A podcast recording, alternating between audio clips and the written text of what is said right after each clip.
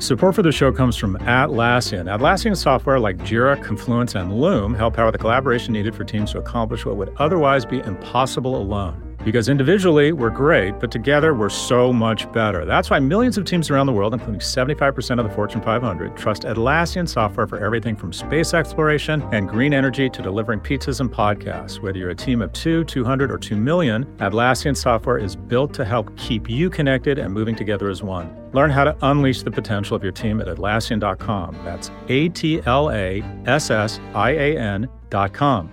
Atlassian.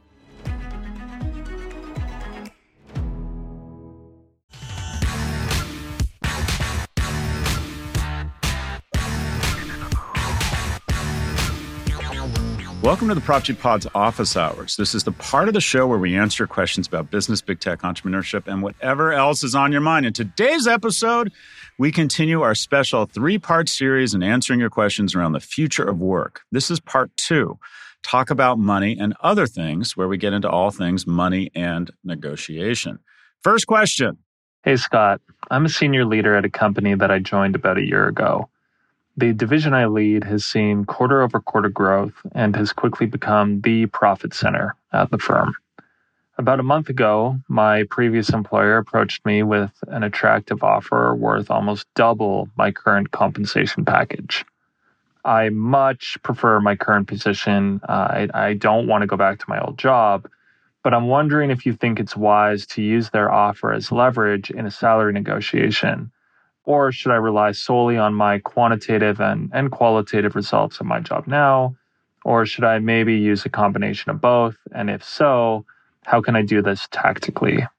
So, this is what's called a good problem. Uh, do I turn down the offer for double my compensation? Look, it sounds like you've already decided you're just not going to take the job, that you would be miserable. And I respect that. No one should be miserable at work. Uh, that's just going to be you spend too much time at work to be miserable. I'm not saying you have to love it. I'm not saying you have to be passionate about it. I also think that's dangerous advice.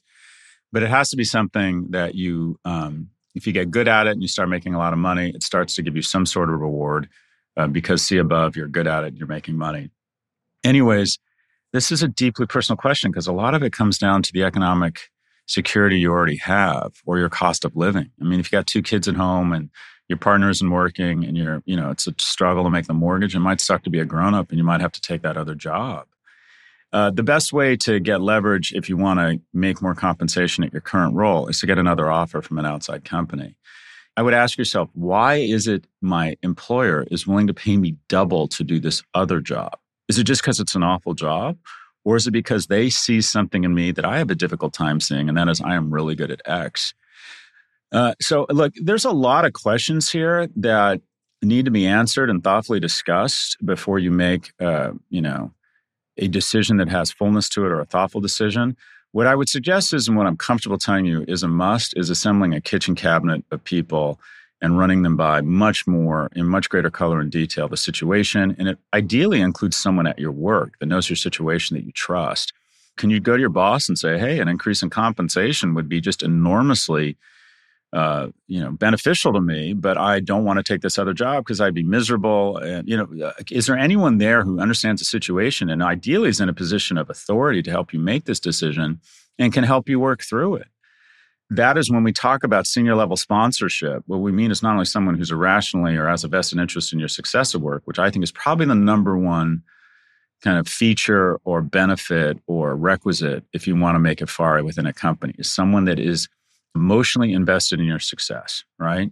Uh, but hopefully you have that person. You can go to them and just be very honest and ask them for help. People, when you ask someone for help and they give you advice, they become emotionally invested in your success and they want the, the advice and the decision they've helped you make to work out well for you. So, one, assemble a kitchen cabinet. Two, if you really feel like you need leverage around currency, maybe check the job market every once in a while. And three, go to your boss or someone in a position of authority, ideally, that has some influence here and also that you trust, and just lay out what you just laid out to me, but in much greater color and detail. Because without knowing your economic situation, without knowing the nuance of, you know, you say you would hate this other job. Would you really hate it? Would it really be that bad? Because, boss, double the Benjamins is a big deal. I'm not one of these people that, oh, you need to be happy. Fuck, you want to be happy? Get economic security. But I don't know if maybe you already have that. Anyway, I don't know. I don't know. There's a lot of questions here. But again, see above, this is a great problem to have. Thanks for the question. Question number two. I had a question about legislation federally called the PRO Act. It's the organization of unions and what that effect might have on gig workers or the 1099 income type of people, uh, contract workers. This also, I guess, voted in, in California that AB5 legislation that's affecting 1099 workers adversely. Just curious what your point of view was on this and if it really is affecting uh, the gig worker and 1099 income. Thanks for the question. So, some context here. In 2021, the U.S. House of Representatives passed the Protecting the Rights to Organize, the PRO Act. Its main purpose is to restore the rights of workers to organize efforts and unionize. The PRO Act is the strongest labor legislation in decades. As to how it relates to gig workers and freelancers, uh, this labor law makes it harder for employers to misclassify workers as independent contractors and grants them employee status. This allows millions of 1099 workers to be government backed so they can negotiate better pay and working conditions. On the other hand, not to be outdone, the empire strikes back, specifically corporations, specifically Uber. California's Assembly Bill 5, or AB 5, is a more restrictive and controversial version of the PRO Act that was passed in 2019. AB 5 has greatly disrupted the gig economy because it prevents employers from classifying workers as independent contractors. Workers of companies including Uber, DoorDash, and Lyft fought back against the bill because this meant they'd lose their flexibility as contract workers, or they'd lose the flexibility to classify people as contract workers. Okay, so this kind of comes down to what is an, an independent contractor and labor law. First off, at a very basic level, I have a lot of thoughts about unions to get a lot of pushback. I think people should have the right to organize. Uh, let's go meta. Let's talk about an economy. Republicans would have you believe that the middle class is an organically uh, forming entity. It's not. It's not. Throughout history, there's generally been 1% of people, either through inherited wealth or strength or just downright talent or luck, that garner the majority of the resources, the majority of the mating opportunities, right? That the bottom half of people starved, were screened out or starched out of the economy and uh, propagation and just had shitty lives. And the middle class is probably the greatest innovation uh, in America's history.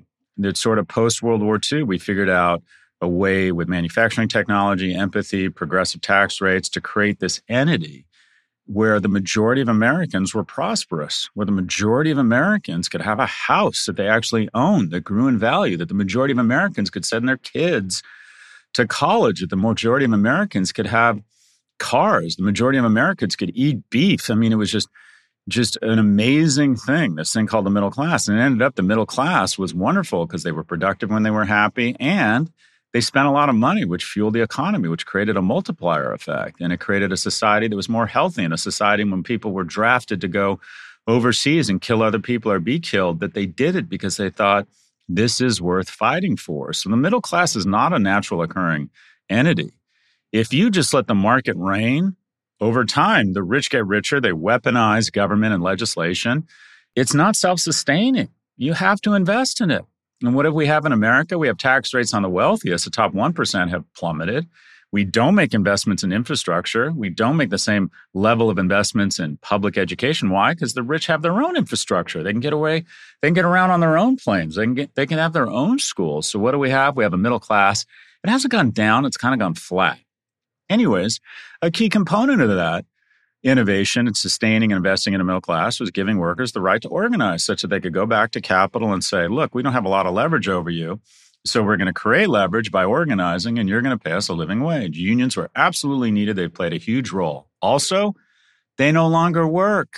And when's the last time someone super competent or super impressive said, hey, I got a job at the union, not with the union or for a union, but at the actual union. In addition, they have a terrible reputation for being corrupt.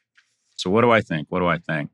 This is another example of corporations optimizing for shareholders. Uber, which has never made money, is optimizing for shareholders and has said, okay, you can work 40 or 50 hours a week here. This can be your sole source of income. We are your only employer. This is your main gig and we still get to call you an independent contractor, which means we don't have to provide pay, uh, make payroll taxes, invest in healthcare, do all the wonderful things, investments in the middle class that employers make as a means of uh, your classification as an employer. And then California pushed back on this, and then they spent $200 million on legislation to fool California voters, in my view, into thinking, oh, we're actually giving them a raise. They did make some, uh, offer some consolation to gig workers, but in some, in some, the thing I hate about ride hailing, the thing I hate about the gig economy is that I see it as software trying to circumvent employment labor laws to reduce costs, to reduce compensation, which then gets funneled to shareholders. And this is a larger theme in our economy. We are, our economy is optimized for shareholders. Having said that, they provide tremendous flexibility. I know there's a lot of people who think, well, if I have a smartphone, I can make some money this weekend. And I got to be honest, when I ask Uber drivers, which I do, if they like Uber, the majority of them say yes. But that doesn't mean that's like saying, okay, I like living in America. Well, then stop complaining about it. No, we can do better. We need a better construct for how we invest in the middle class, even if it's at the cost of shareholder value. Thanks for the question. We have one quick break before our final question. Stay with us. This episode is brought to you by La Quinta by Wyndham. Your work can take you all over the place, like Texas. You've never been, but it's going to be great because you're staying at La Quinta by Wyndham. Their free bright side breakfast will give you energy for the day ahead. And after, you can unwind using their free high speed Wi Fi. Tonight, La Quinta. Tomorrow, you shine. Book your stay today at lq.com. Welcome back. Next question. Hi, Scott. My name is Paul, and I'm a long term fan of the Prof G and Pivot Pod. Both are set instances in my week, so thank you and keep up the good work. I'm looking for advice for my upcoming review cycle, which I want to negotiate salary and title. I want to get a promotion. Um, I'm an account director at a renowned creative agency. I'm meeting or exceeding all my priority goals. My accounts are growing, my clients are happy, the team likes me, the work's good. I've been at the agency for about three and a half years and in this role for about two years. I've already taken on more responsibility proactively. I want to stay at the agency because I like the people, I like the atmosphere. I feel like there's still something to learn from me here. Last year, the agency moved me from Berlin to the US, which I'm very grateful for. However, that also means that I'm in the US on a work visa, which is tied to the company. That to me basically means I have no leverage in negotiations. According to Glassdoor data and job posting from competitors, I'm paid somewhere between 15 to 30% under market for my current role. I'm 30 years old, single, and I feel like that this is the period in my career that I really want to accelerate in terms of learning curve and taking on more responsibilities. Thank you in advance. I know it was a lot. Greetings, or as we would say in German, viele Grüße. Danke and Fahrvergnügen. I am a huge fan of Germany. Uh, my partner for a long time, German, um, and spent a lot of time in Germany. Actually, uh, I was discovered at the DLD event. After working my ass off for 30 years, I became an overnight sensation when one of my videos at the DLD conference in Munich went viral. Anyways, and also I'm a huge Lewandowski fan who played for Bayern Munich for a long time. No longer there, a bit of a heartbreaker. Uh, but absolutely love Germany and the German people. Anyways, bit of a digression.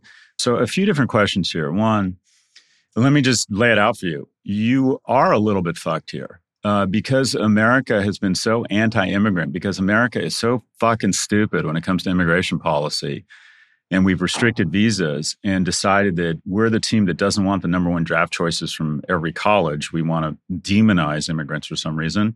It is very difficult to get a visa, and they kind of have you by the short ones, and and they know it let's just break down the reality. You have are getting what I'd call non-economic compensation too.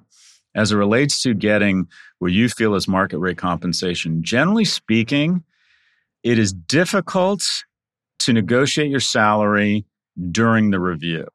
They will go through a process. Good companies do a very thoughtful process. And once they decide that number, I can I can tell you what I do. Sometimes we get it wrong and we don't recognize or fully appreciate the the value they've added and we undercompensate them. Sometimes we overpay people. No one ever complains about that. If you start negotiating salary with people real time, word will get out and everyone will come in ready to negotiate. The best negotiation, the only real leverage you have in negotiating, quite frankly, is one of two things. One, you are so valuable to the company that a good company will try and surprise and delight you. I have fantastic people working at Prof G and many, if actually all of the years, my my objective around compensation has been how do I surprise and delight my employees? You can only do that for so long because every time you pay them a lot, that's their new expectation. And young people in a growth economy are under the impression they should make 20 or 30% more a year. And that just, that math just doesn't work. By the way, always go to work for rich people if you can. They're just going to be more generous. I know how gross that sounds. But at the end of the day, if Prof G Media doesn't work out, I'm fine. When I was starting companies on my own, I had to watch every goddamn nickel, which meant thinking, what do I have to pay someone, not what do I want to pay them? But now I can say, you know, uh, I'm here to create economic security for other people. That is a goal of mine, and I can be more generous. Why? Because see above, I'm already economically secure. Anyways, assuming that's not the case, uh, they have leverage over you. So what do you do? Hopefully, and this uh, was brought up in one of our previous questions, you have senior level sponsorship there, or you can go to someone and say, Hey, just before my review, I want to have a discussion. Also, if they're good, you do a self review and you list out all of the things, right?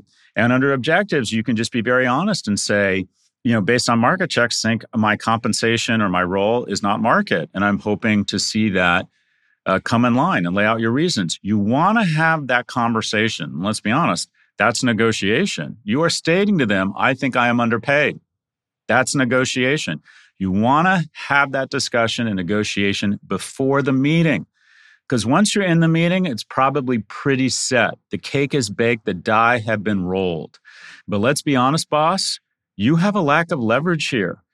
Because in a supply and demand based labor market, which we talked about before, your only real leverage is the threat of leaving or getting another offer.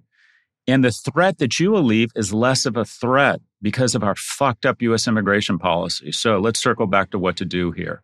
One, recognize that once you go into the room, it's likely baked. Two, if you have the opportunity and you get calls from headhunters, take the calls, get a feel for the compensation, and then relate that back to a person you trust at the company and say, this is the kind of offers I'm getting. And most importantly, sit down before the review, hopefully after you've done your self review, and check in with your boss and say, This is, I just wanted to check in around my expectations and the role I'm filling. And not only talk about why you're awesome and the compensation you deserve, but what you plan to do the next 12 months to really add value to the organization, right? What are your plans? What do you see the opportunity as? How are you going to drive a shit ton of value. But one, it sounds like you're acting like an owner. It sounds like you're doing really well. It sounds like you have a great company that's sponsoring you. So your situation here needs to go from good to great. But at the end of the day, your situation, even right now, is good. Good luck to you. And if you think about it or if you can, please send us an email and let us know what happened. That's all for this episode. Again, if you'd like to submit a question, please email a voice recording to officehours at profgmedia.com.